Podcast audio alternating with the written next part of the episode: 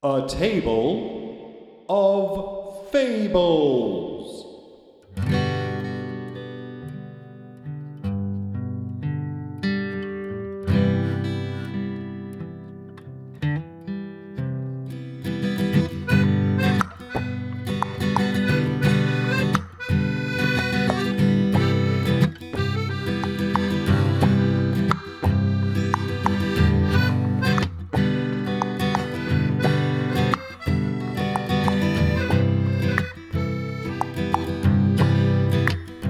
From the constellations to the oceans, all the nations, all our notions, it makes a story, a million stories. Can you hear the stories? Can you see the stories?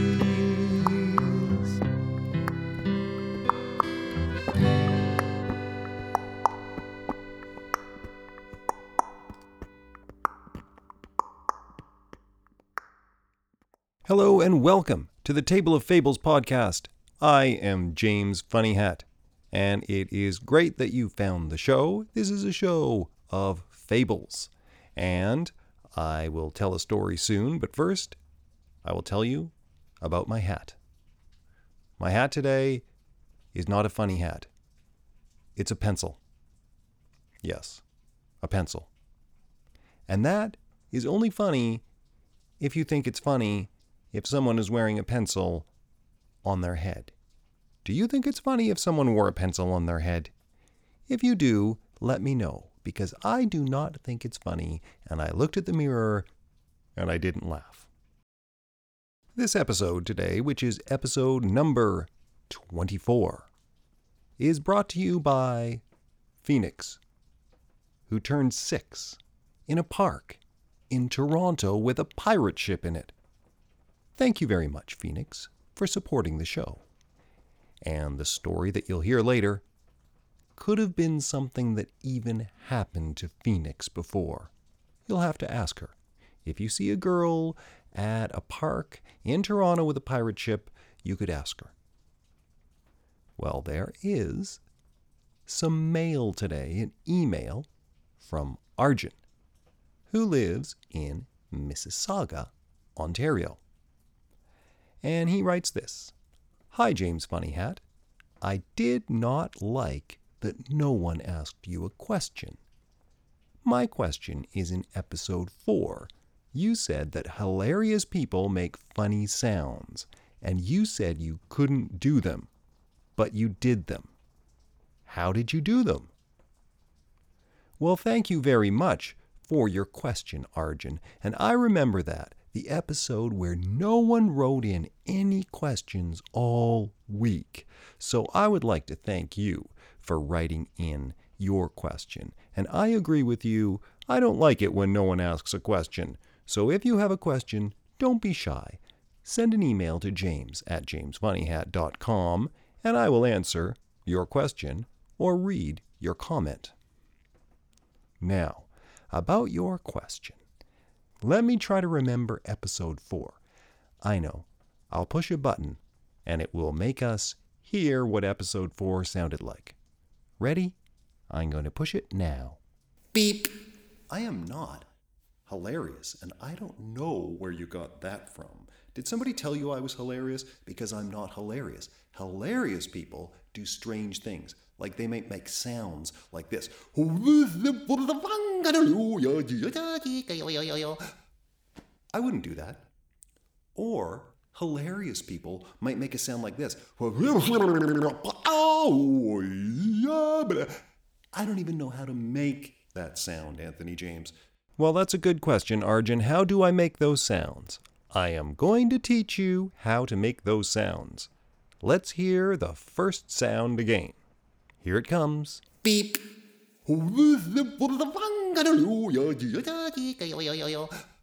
Making that sound is actually very easy. All you do is you stand up. So I'm going to stand up. You can stand up too as you're listening, unless, of course, you're in the car. Now, you stand up, and then you put your left hand on your right foot and lift up your right foot. And then you start to spin around, and then you put your lips together, and you put your right hand on top of your head, and you blow like...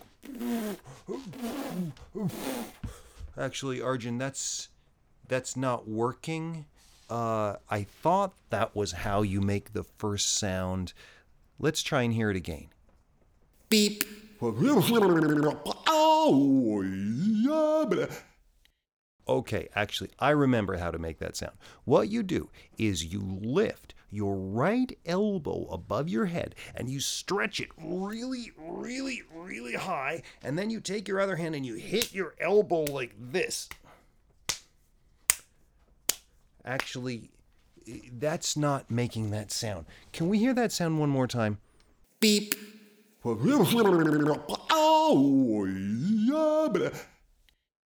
Okay, now I remember how to do it. What you do, you take both hands in front of you and you put them right near your chest, and then you go like this. You go. Um, okay, that's not working either. Actually, Arjun, I'm sorry, but I can't remember how to make that sound. And I'm going to try to figure it out. And then I'm going to try to remember for next time, and I'll figure out how to make that sound. Thank you for your question, Arjun. Now, if you've heard the Tale of Fables before, you will know that soon will be coming a very high-pitched ringing sound. When you hear that sound, put your hands up in the air. When you can't hear it anymore, put your hands down, and then the story will begin. Here comes the bell.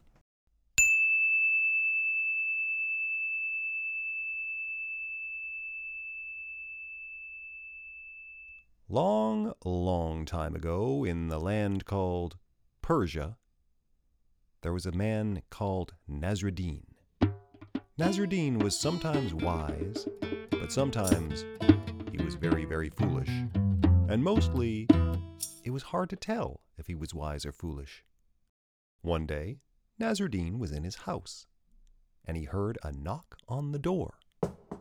It was a messenger with a letter. He opened the letter, and it said that he was invited to a banquet, a very fancy party at Armand's castle. He whistled to his donkey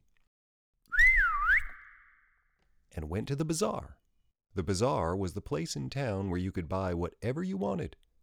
You could buy food, you could buy shoes, you could buy clothes, you could buy whatever you needed.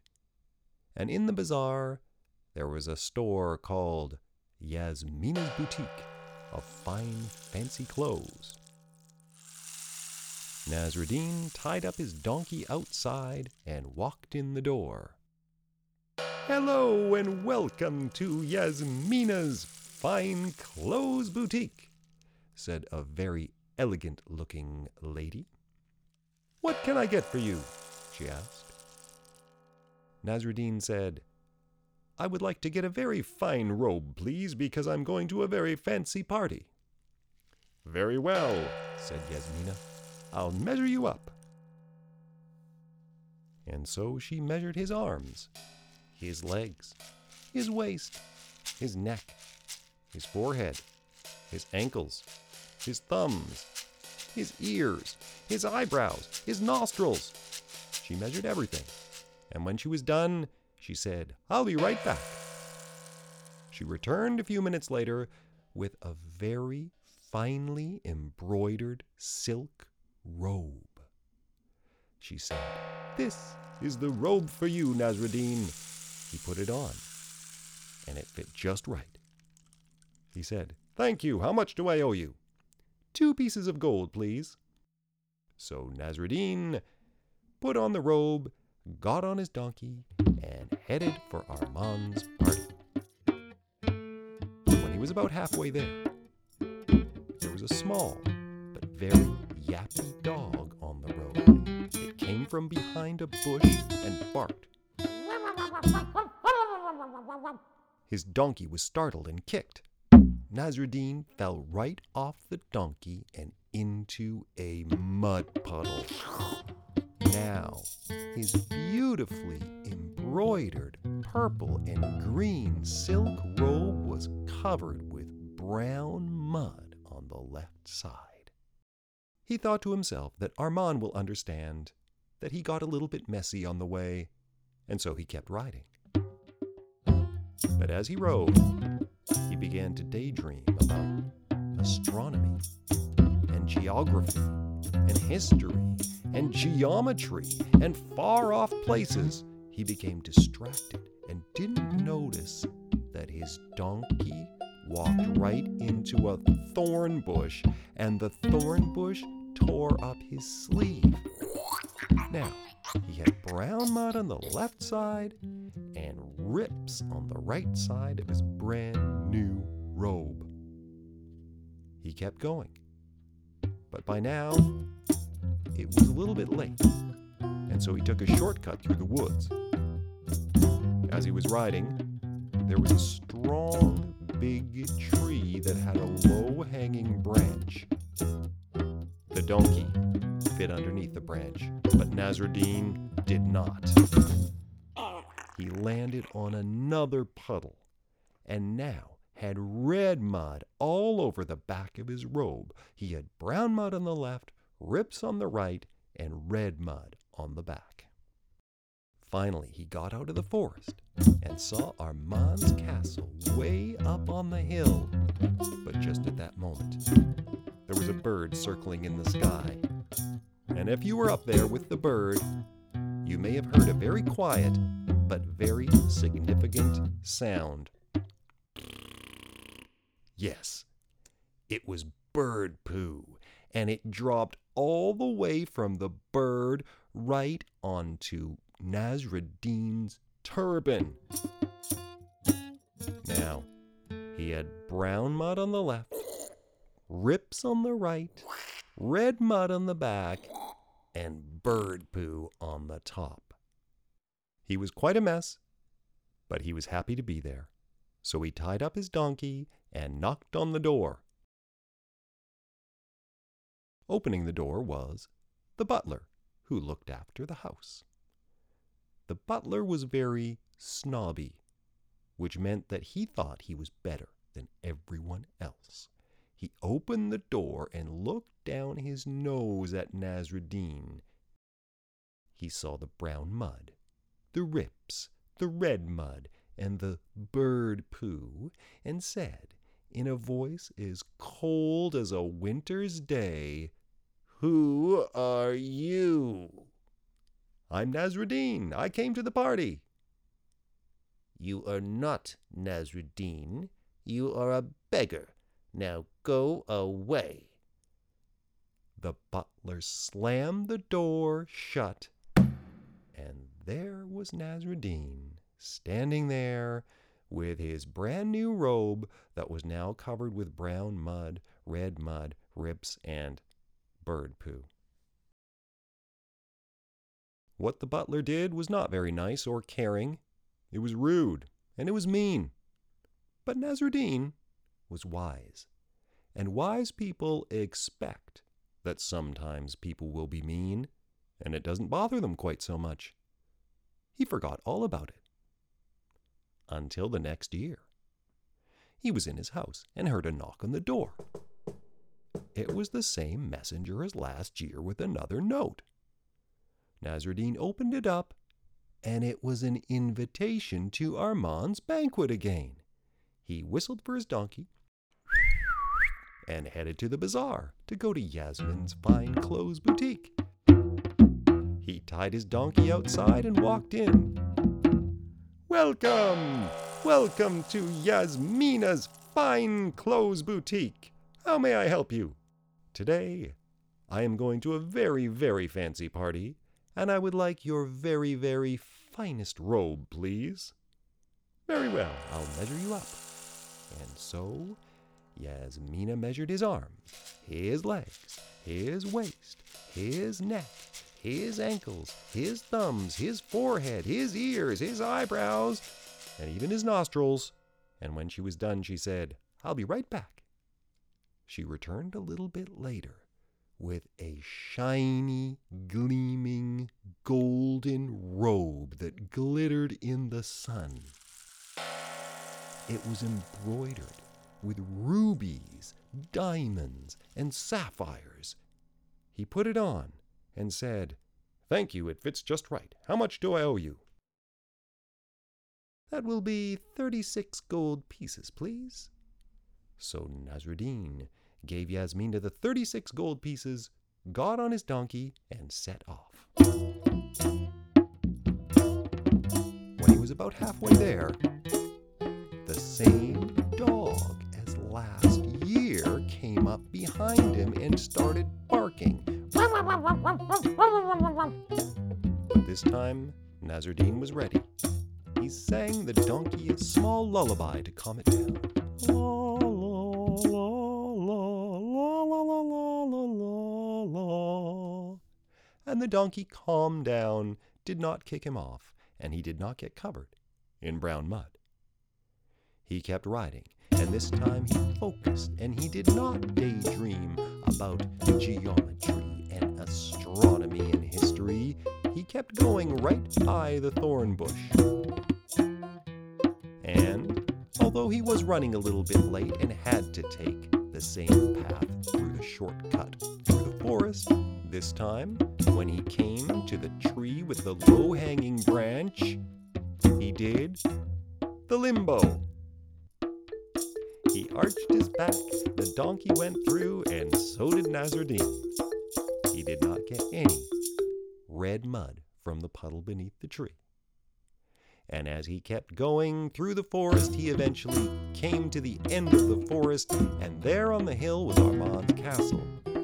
But circling in the sky was the same bird as last year. And yes, if you were up in the sky where that bird was, you would have heard that very small but significant sound of because the bird did another you-know-what, and the bird poo was falling right down towards Nasruddin's turban, but then, at the last minute, he pulled out an umbrella.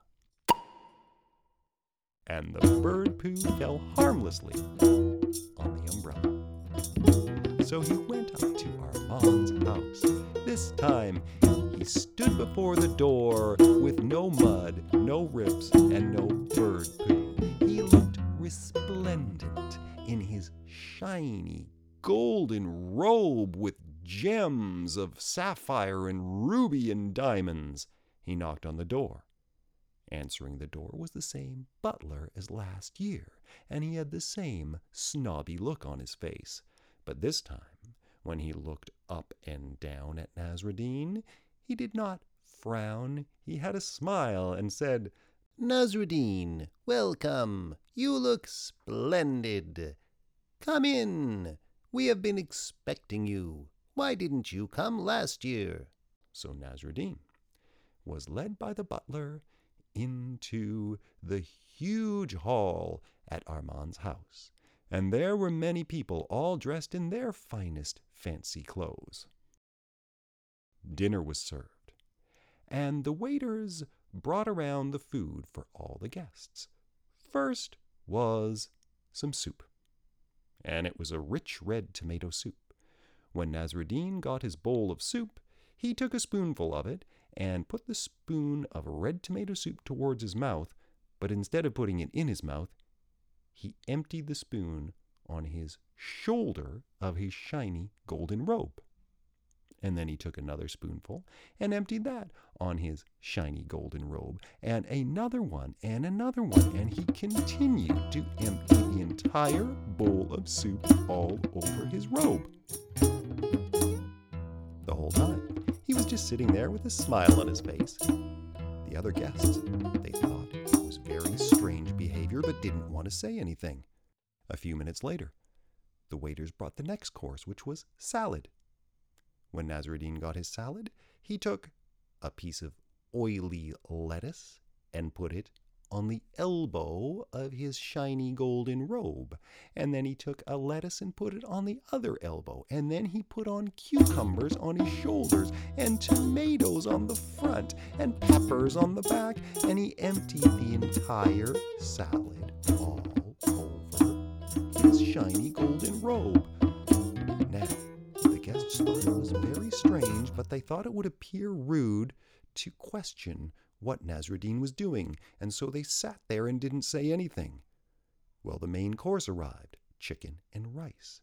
Nasruddin cut the chicken into small pieces and took a forkful of rice and chicken and put it towards his mouth, and finally the guest thought, ah, he stopped this nonsense. And he put it towards his mouth, but at the last second, he put it onto his robe and started shoveling all the chicken and rice all over, and then he rubbed it in with the lettuce and cucumbers and tomato soup and rubbed it in all over front and back and just sat there smiling. Now, the guest could hardly even eat with the spectacle of Nasruddin emptying his entire dinner over his clothes. Well, the waiters brought dessert. Chocolate pudding. When Nasruddin received his chocolate pudding, he put the bowl right on top of his head, and all of the gooey brown pudding dripped over his shiny gold turban, onto his face, onto his nose, and onto his beard, and the whole time he just sat there with the same contented smile on his face. Finally, Armand, the host of the party, couldn't stand it any longer. He walked over to Nasruddin, and he bowed gracefully and said, "Nasruddin, I need to respectfully ask you a question, which is this. Why have you come to this wonderful banquet to enjoy such a lovely meal with such a lovely group of guests, only to make such a mess? We don't understand it, Nasruddin. Why are you doing this?" Nasruddin stood up, and as he stood up, the chocolate pudding fell down his face, and some of the chicken and rice and peppers fell onto the floor, and he smiled at Armand and said, "Well, Armand, last year, when I came to your party, my clothes were a little bit messy and you didn't let me in. This year, my clothes were fine and beautiful and you let me in. So I thought to myself, it's not me that you want to come to the party, it's my clothes. And so at this banquet, I have decided to feed my clothes."